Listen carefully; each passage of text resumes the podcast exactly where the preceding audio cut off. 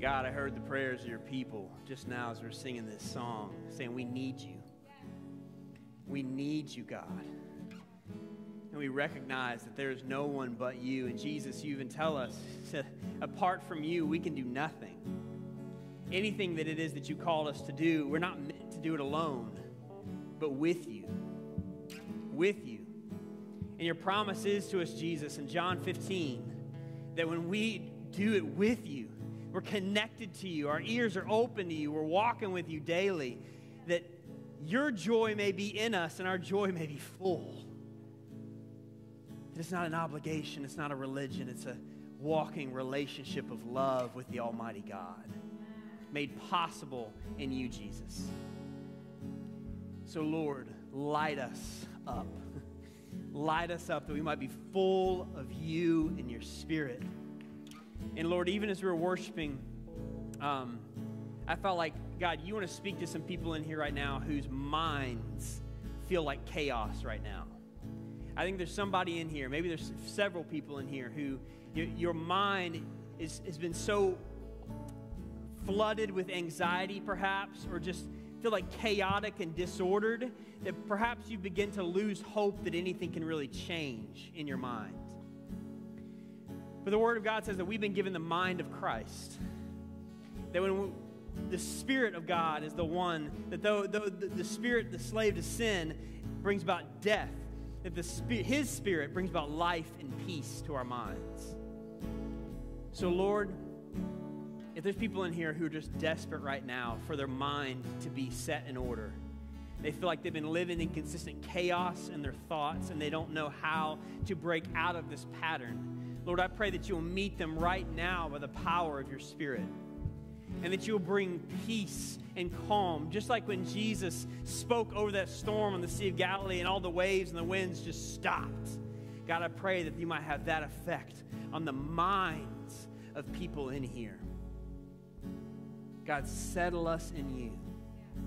Show your power this morning and your ability to be able to set things right. And then teach us, Lord. Teach us how to take every thought captive how to make it obedient to Jesus, how to allow you to determine our thinking instead of allowing just the, the old patterns and thoughts to, to create chaos in our minds.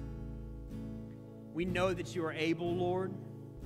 Will you come and do that now as we rest our faith upon the cornerstone of Christ? We love you. We praise you. We thank you that you are alive and well in here. And if you could, just put your hands up as a sign of receiving something. Lord, I do pray a blessing over everybody in this room. That you allow them to see that your face does shine upon them. That you love them. That you, when you look at them, you, you smile. The countenance of your face changes to smiling when you see them because, God, everybody who's given their lives to you by faith and they belong to you, they are your sons and daughters. How can you not smile? And may they experience your joy this morning. May you lift off the heavy burdens that they feel like they need to carry on their own. And may you give them the light, easy burden of Jesus. In your holy name we pray. Amen. Amen. Amen. Amen. Man, we're going to continue worshiping. Continue worshiping. You know, just when we stop singing doesn't mean the worshiping stops, it just changes form. Um, thank you, sir. And, uh, and so we, we're going to dig into God's word now. And I'm really um, I'm excited about what I feel like he has to share with all of us this morning. Because um, it's something that, that is really, uh, man, it speaks to my story in a big way um, that I didn't realize how much I needed to go back and, and read this again this week. You know, I'm not sure how much of my, th- this story I've shared with you guys before, but uh, back about the end of college, I decided that I was going to step away from church for a while, which is a big deal for me. You know, I grew up in church. Like since I was as young, like diapers, right? Attending church at least once a week, if not twice. So it was a big deal for me to ever think that I wanted to step away from attending church or being a part of a church community. But I'd had a few experiences in college. I wasn't stepping away because of, of professors were leading me astray, and I wasn't stepping away, at least in my story, because I, I didn't know if I believed in Jesus anymore. No, I still fully loved Jesus, but I wasn't so sure about his church. That, that's what I was having a hard time with. I'd had several experiences that left me with a lot of puzzling questions. That I, I had gone through some things in the local church that had left me feeling hurt, used, rejected, and wondering why it is that his church doesn't look more like Jesus. And don't get me wrong, right? A lot of my reaction was not from a place of wisdom. I was seeing a lot of life through the disillusionment of my own hurt. I know no one else here knows what that's like, right? But, but I was seeing a lot of it through that lens. And, and because of that, like I was pretty judgy, right? I judged a lot of Christians and I thought arrogantly that I could do things a lot better than they could. So, in the midst of all that, I decided I was going to step away from church and try to figure it out on my own. Man, guys, we have such a patient, gracious God who, who met me right in the midst of that. And he put certain people in my path who spoke truth to my confusion and my hurt so that I could begin to heal. And he began to show me through all of that that, that if I belong to Christ, I also belong among his people, his church. And yes, it's true that there is no local church that is perfect. You get two people in a church, it's automatically imperfect, right? But God began to show me that He still has a glorious vision for His people. Right? A glorious, beautiful vision that He lays out for us in His Word. And those people that God placed in my path began to help me to see that, which allowed me to see His church through a different set of eyes. And, and the scriptures lay out that vision for us. And one of the, one of the places He does that is Ephesians chapter 2, verses 11 to 22, which is our focus for today. This summer, we've been studying through Paul's letter to the Christ followers in the ancient city of Ephesus. And we've looked thus far at because of what Christ has done, this is what has happened to us individually as followers of God. But now we're moving to a part of his letter where he's saying, because of what Christ has done, this would happen to us collectively. Who are we as his church? Now, I want us to read through this, but the temptation for me oftentimes is to want to read quickly through the passage of Scripture in order to get to the sermon. But I want to slow down this morning and I actually want us to hear these words carefully. And so I've invited Nicole Williams to come on up. Everybody say hi, Nicole. Yeah. And she is going to read this passage through once slowly. And I want us, as she does, to listen to it prayerfully. Meaning that before she reads it the first time, we're going to say, Lord, show me what you want me to see. Help me to hear with your ears. And as she reads it through the first time, I want you to pay attention to see if any just words or phrases or ideas just seem to pop off the page to you. And then she's going to read it through a second time.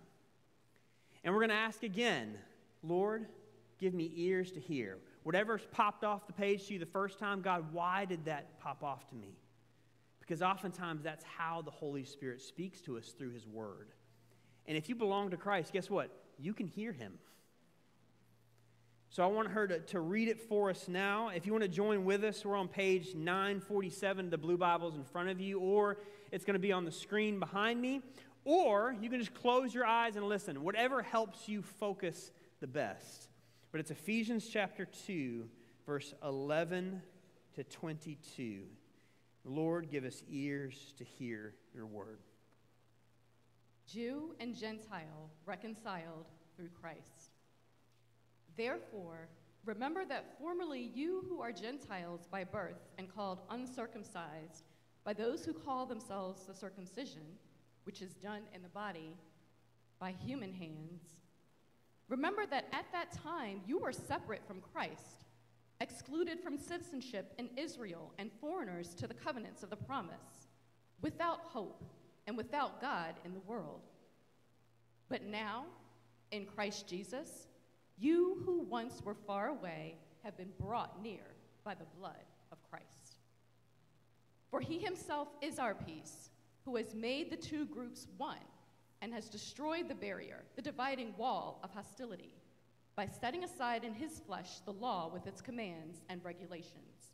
His purpose was to create in himself one new humanity out of the two, thus making peace, and in one body to reconcile both of them to God through the cross, by which he put to death their hostility. He came and preached peace to you who were far away, and peace to those who were near. For through him we both have access to the Father by one Spirit. Consequently, you are no longer foreigners and strangers, but fellow citizens with God's people, and also members of his household, built on the foundation of the apostles and prophets, with Christ Jesus himself as the chief cornerstone. In him, the whole building is joined together and rises to become a holy temple in the Lord. And in him, you too are being built together to become a dwelling in which God lives by his Spirit. Amen. Now, if you spaced out while hearing that, because we have short attention spans now in this society, or if you were left confused, that's why we want to read it again. Right? Or if something stood out to you, ask God, say, God, what is it that you're trying to say to me? That's why I want her to read it a second time. It's not based on whether we know this already or not. It's based on are we listening to what God is saying to us in this moment. So go ahead, Nicole, read it one more time for us. Jew and Gentile reconciled through Christ. Therefore, remember that formerly you who are Gentiles by birth and called uncircumcised by those who call themselves the circumcision, which is done in the body by human hands, remember that at that time you were separate from Christ, excluded from citizenship in Israel, and foreigners to the covenants of the promise, without hope and without God in the world. But now, in Christ Jesus, you who once were far away have been brought near by the blood of Christ. For he himself is our peace who has made the two groups one and has destroyed the barrier, the dividing wall of hostility, by setting aside in his flesh the law with its commands and regulations. His purpose was to create in himself one new humanity out of the two, thus making peace, and in one body to reconcile both of them to God through the cross, by which he put to death their hostility. He came and preached peace to you who were far away, and peace to those who were near. For through him we both have access to the Father by one Spirit. Consequently, you are no longer foreigners and strangers, but fellow citizens with God's people and also members of his household, built on the foundation of the apostles and prophets, with Christ Jesus himself as the chief cornerstone. In him, the whole building is joined together and rises to become a holy temple in the Lord.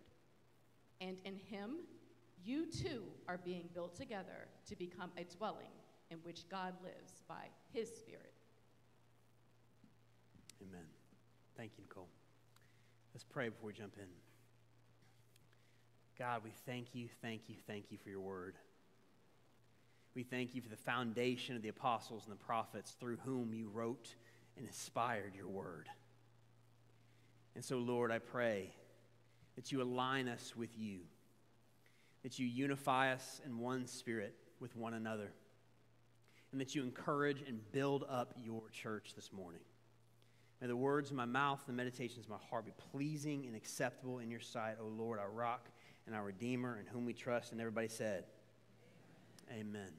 Amen. Amen. So, what is this whole church thing really about? You know, oftentimes when we talk about church, my temptation is just immediately think about the things that we do.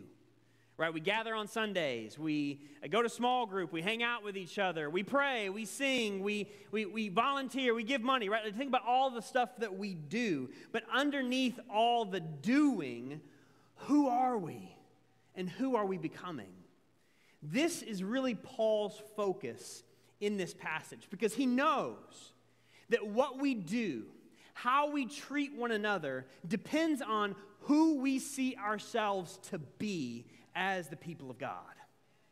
And so, in a moment, we're going to get to understanding well, who are we? And who are we becoming? And what does it mean to be members of this community of Christ together? But first, Paul wants us to remember what it's like to not be part of it. It's especially important for those of us, if you've been in church a long time and you have a hard time remembering what it was like to not be a part of it, and you may have to kind of go way back in your memory banks.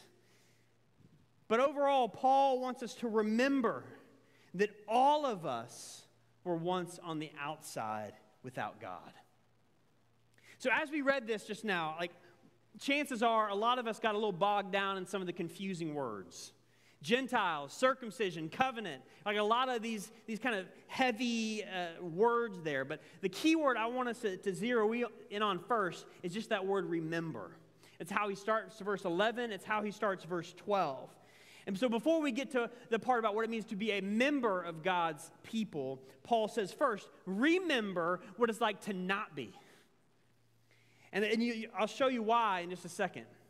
But first, before we can really understand this, we need a little context. Because Paul's audience, the Ephesians, like they got a lot of what he was saying. But we need a little backdrop, a little history here. So it's important to know first, ethnically, Paul was a Jewish man. But the believers in Ephesus, there were some Jewish people there, but most of them were not were non-Jewish or Gentiles, is what they were called. And it's a quite controversial thing to Jews that there would be a worshiping community made up of predominantly Gentiles anywhere. Why? Well, to get that, we need to rewind about 1,500 years before Paul wrote this. Back when God delivered this group of people called the Israelites out of slavery in Egypt, and he chose to make what was called a covenant. Everybody say covenant. Covenant with them. Now, what's that? Well, a covenant, try to put this as simple as I can, is more than a contract or an agreement. But simply put, it, it contains three elements one, revelation, two, relationship, Three, responsibility. So God came to the Israelites, revelation. He says, This is who I am, this is my plan. And then he began a relationship with them. He says, You're to be my treasured people, right? You're to be my holy, which means set apart nation. And then last, his covenant also came with responsibility to obey, in their case, his law. Now, stick with me here, all right? Because all this backdrop is crucial if we're going to understand what Paul's saying. So, God's law was the responsibility part, but his law was made up of two parts the moral law and ceremonial law. First, his moral law is where God laid out, he says, These are the righteous standards of living I have for you. So, think Ten Commandments, right? Like, this is morally right, this is morally wrong in our relationship with God and one another in the world. But second, God gave them what was called the ceremonial law, which gave them the instructions for the, how to maintain purity in the worship life of Israel. So, if any of you guys have tried to ever read through the Bible, you know, you, you, get to Genesis, it's pretty good. Get to Exodus about halfway through, and all of a sudden you start getting bogged down by all this like priests and sacrifices and all these things like that. Anybody had that experience? And you're like, what in the world is this? That is where God is beginning to lay out what's called his ceremonial law for the people of God priests, festivals, sacrifices, which all sounds very strange to us. Part of the ceremonial law, too, was affirming that every Jewish male had to be circumcised as a part of bearing the mark of the covenant on their body. So, the Israelites, God formed a covenant with them, he revealed who He was, formed a relationship with him, and they had the responsibility to uphold His moral and ceremonial law. But let me be clear here God did not choose the Israelites because they were better than the other nations and the Gentiles. But He chose them because if they obeyed, and lived up to that covenant. like Isaiah 49 talks about, they would become, God's covenant people would become a light to the Gentiles, to the other nations. But if you know the story, that's not exactly where the story went. Because over time, the division between the Israelites and the Gentiles grew only hostile. That instead of being a light to the Gentiles, many Jews assumed their inclusion in the covenant meant the exclusion of all those other people. And they started to look down upon the Gentiles. And Paul even alludes to that there in verse 11 when because he knows that often Jews mocked the Gentiles as the uncircumcised, which doesn't sound like much of an insult to us, but it was to them, right? It meant that you were excluded from God's people. And a perfect example of this attitude uh, was found in the temple in Jerusalem built by Herod the Great. This was the temple that was built was a, was a, there when Jesus was alive, when Paul was alive, built by Herod. The temple in Jerusalem was the center, the epicenter of the worship life and the identity of the Jewish people. And the inside of that temple, the inner part, was where God's glory was said to dwell. And it's there that God's people, his covenant people, would come and offer sacrifices and worship God. And, and, but let's say that you're a Gentile who wants to come worship this God.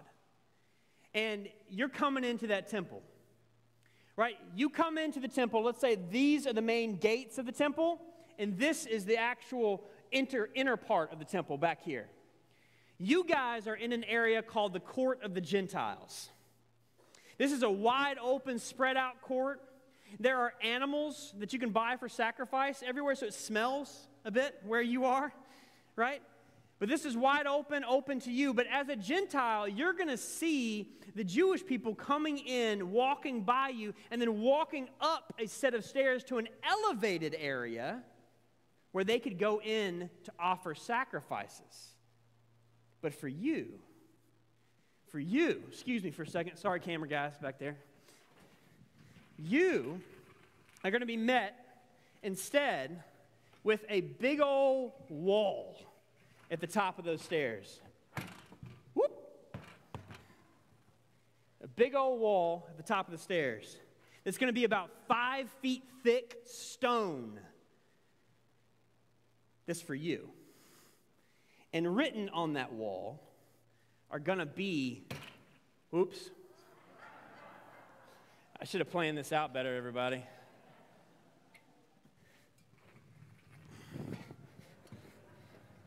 These words trespassers will be executed. This is for you, Gentiles. This wall was called the wall of hostility. It was not there in Solomon's temple, but when they built Herod's temple much later, they included this wall. As a way of saying, Gentiles, you don't belong to this covenant community. You don't belong to God.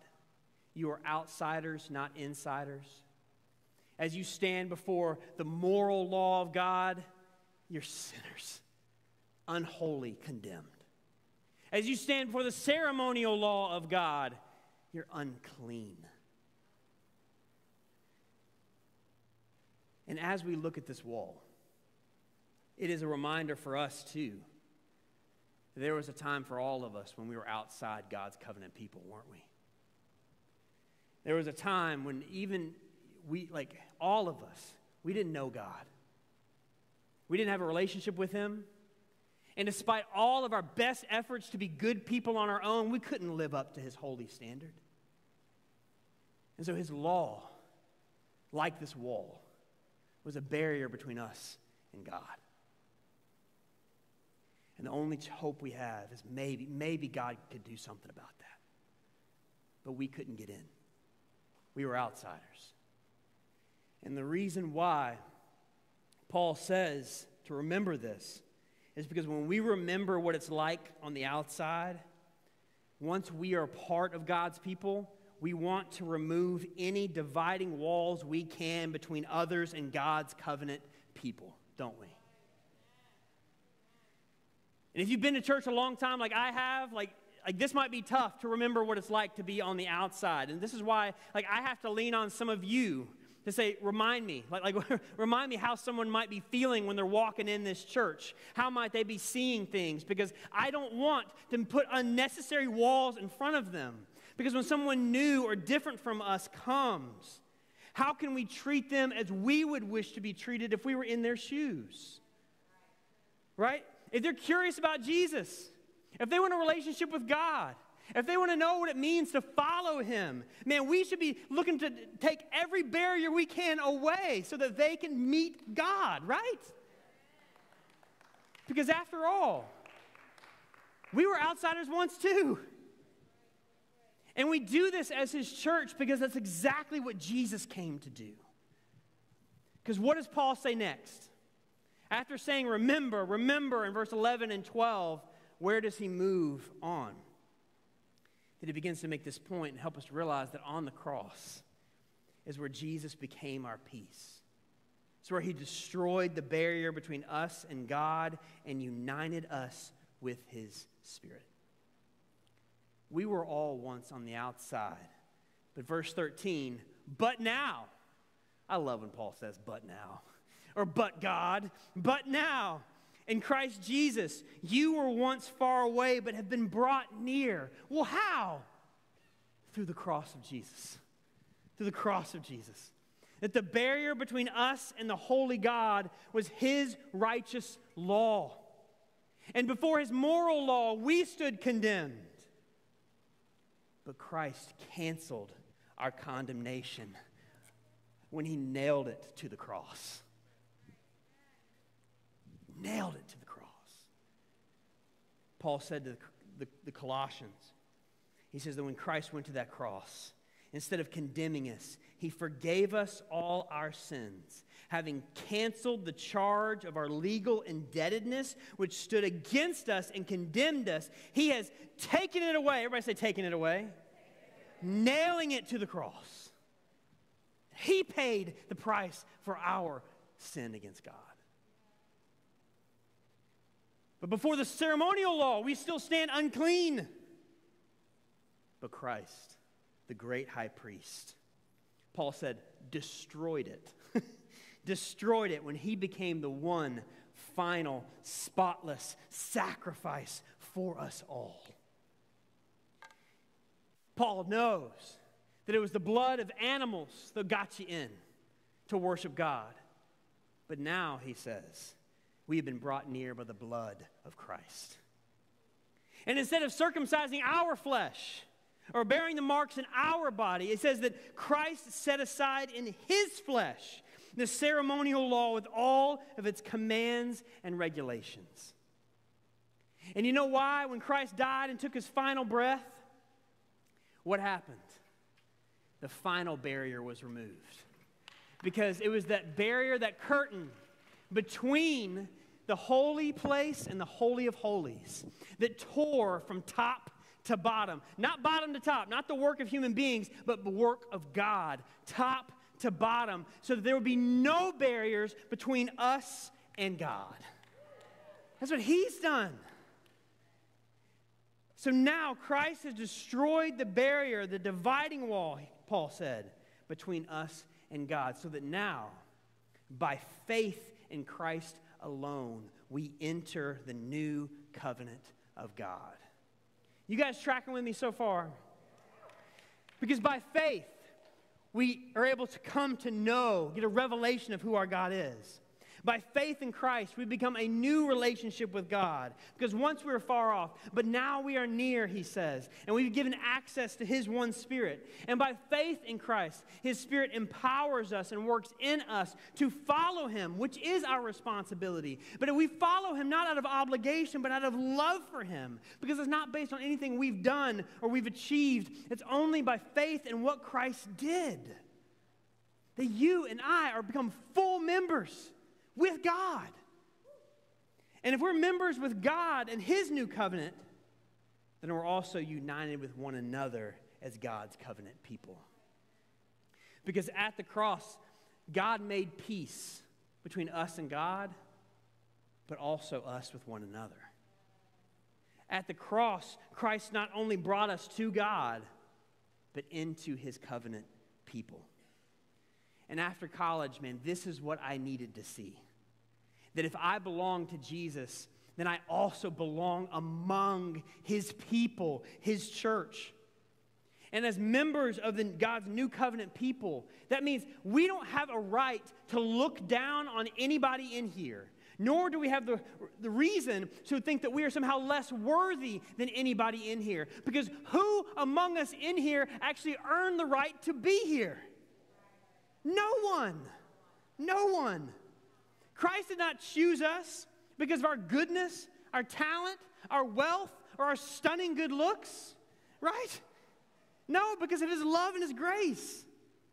And if we belong to and follow Jesus by faith, man, it doesn't matter if you're Jew or Gentile. If you wear sports coats or t shirts, if you're a kid or retired, if you're married or single, lean politically left or politically right, white, brown, black, if you're one with Christ, you are therefore one with us by faith in Him.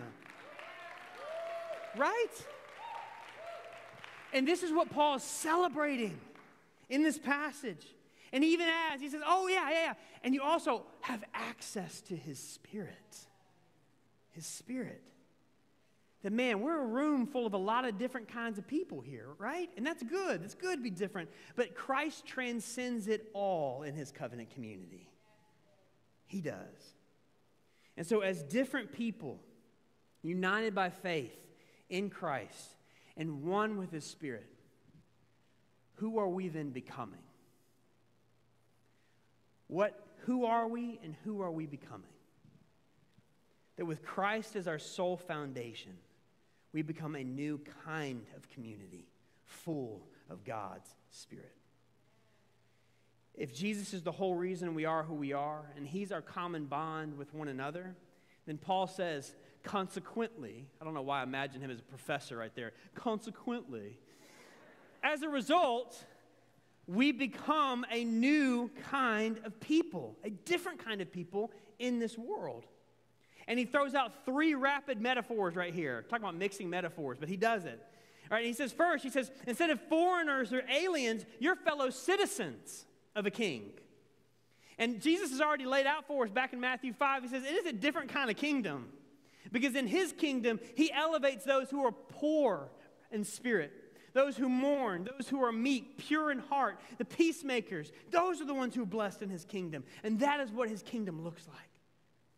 And he also says, instead of servants or slaves just hoping to get into God's presence, he says that we are members too of his household. What does that mean?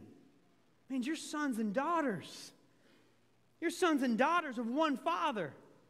And if we're family, that means we can become boldly and honestly before our Father, doesn't it? And Paul said, This is it, the way this family operates. He says, as dearly loved children. The way of this family is we sacrificially love one another. Just because that's exactly how Jesus loved us. And then, after talking about us as a part of the kingdom, as members of his family, he then moves on and spends a little more emphasis on this third metaphor, where he says, instead of God's presence in a physical temple, we have become his temple with Christ as the cornerstone. This last part, Paul wants to engage our imaginations here. Get us thinking and imagining this massive, beautiful, holy temple the foundation of it, he says, is upon the apostles and the prophets, meaning really God's word, because they are the ones who wrote God's word inspired by his spirit. So that founded upon God's word, but the chief cornerstone that holds it all together is none other than the resurrected Jesus himself. See, a cornerstone was a colossal stone upon which two walls were joined together to form one building. You see what Paul's doing here? Because he knows that one wall, called the wall of hostility, used to separate Jews from Gentiles, clean from unclean, insiders from outsiders. But now, when we rest our faith on the cornerstone of Christ, the different walls are now fused together as one holy temple in the Lord. Isn't that amazing? That the cornerstone brings the walls together instead of using them to divide. And to be the church that God envisions, Christ and His Word must be our only foundation. That's it. When the world around us gets shaky, man, it's easy to get tempted to start looking away from Christ and looking away from His, His Word to try to find some sense of stability somewhere else. We want to place our faith somewhere else.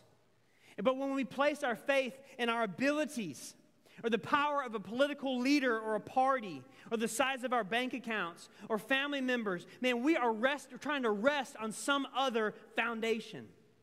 But when we try to rest on multiple foundations, the walls become cracked and weak. But when we build on the one sufficient foundation of Christ, we rise to become the new kind of community where God's Spirit is alive and working. Is that not unreal? That's what we get to be a part of together. And do we realize, like, I, this, I, I know this church, like, this is what we want to be, isn't it? And if you take away Christ and His Spirit from this community, man, we're nothing more than a nice country club, right? With some pretty lousy speeches every Sunday. But the world craves to know this world was full of people who are lonely and hurting and discouraged and they don't know which way to turn. Man, they're wanting to know not is this a fun place to hang out, but is Christ real? Does he really change lives?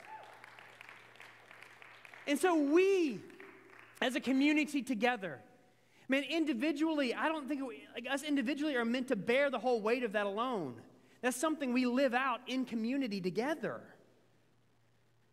And when we look at who Christ was, and he was somebody who, who had regular rhythms of connection and prayer with his Father. Why? Because that was his foundation.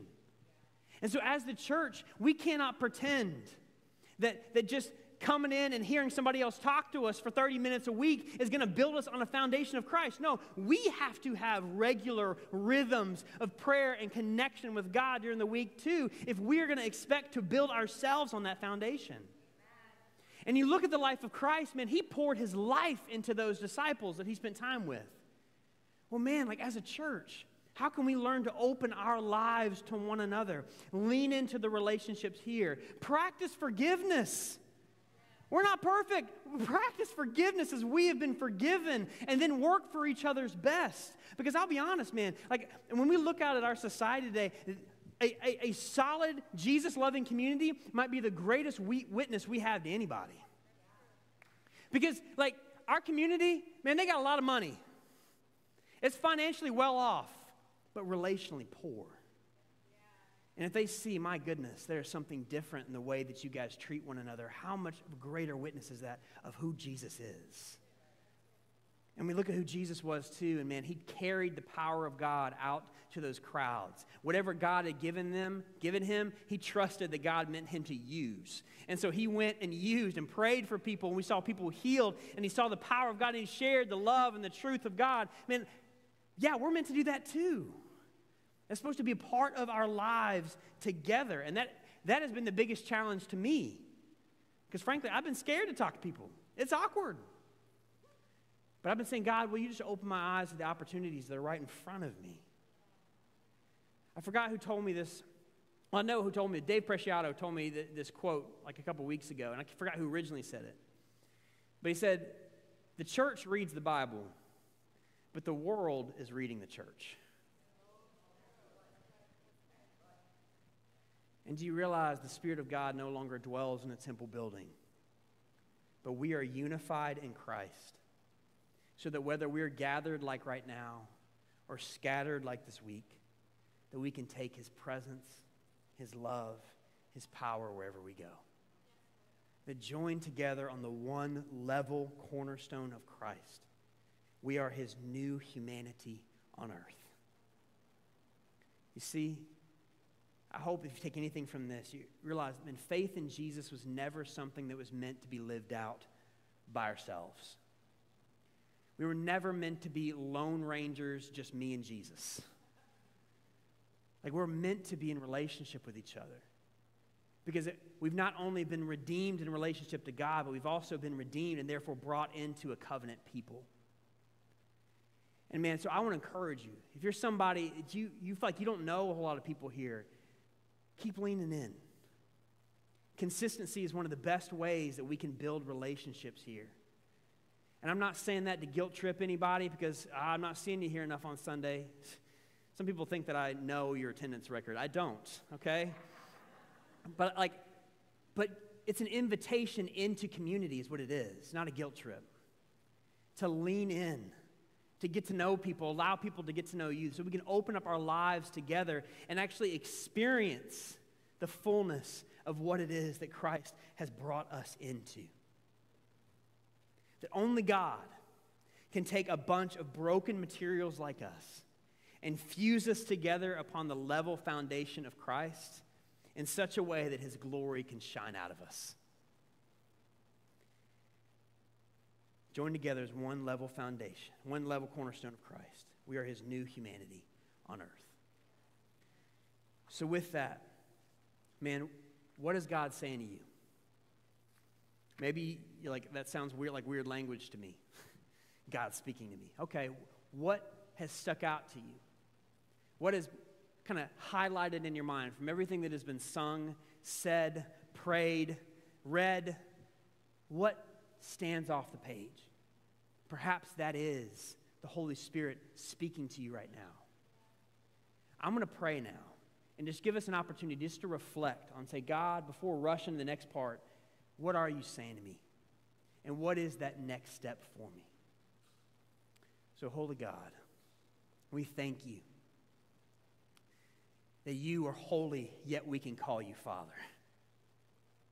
That you are our King. That you are the worthy one. And even when we were unworthy, you gave your life for us, Jesus, and made a way, removing the dividing wall of hostility in order to make us a mighty temple for the housing, the dwelling of your Spirit. And so, Lord, I pray that in this moment, God, that you will bring to people's minds and their hearts what it is that you are asking them to pay attention to. And whether we have a lot of confidence in our ability to hear from you or not, Lord, I pray that you speak to us anyway. And that if we belong to you, that you continue to instruct us, God, as, as to what's the next step in following you, Jesus. How can we take the next step in following you and in your love for us? We love you. We praise you in Jesus' name. Amen.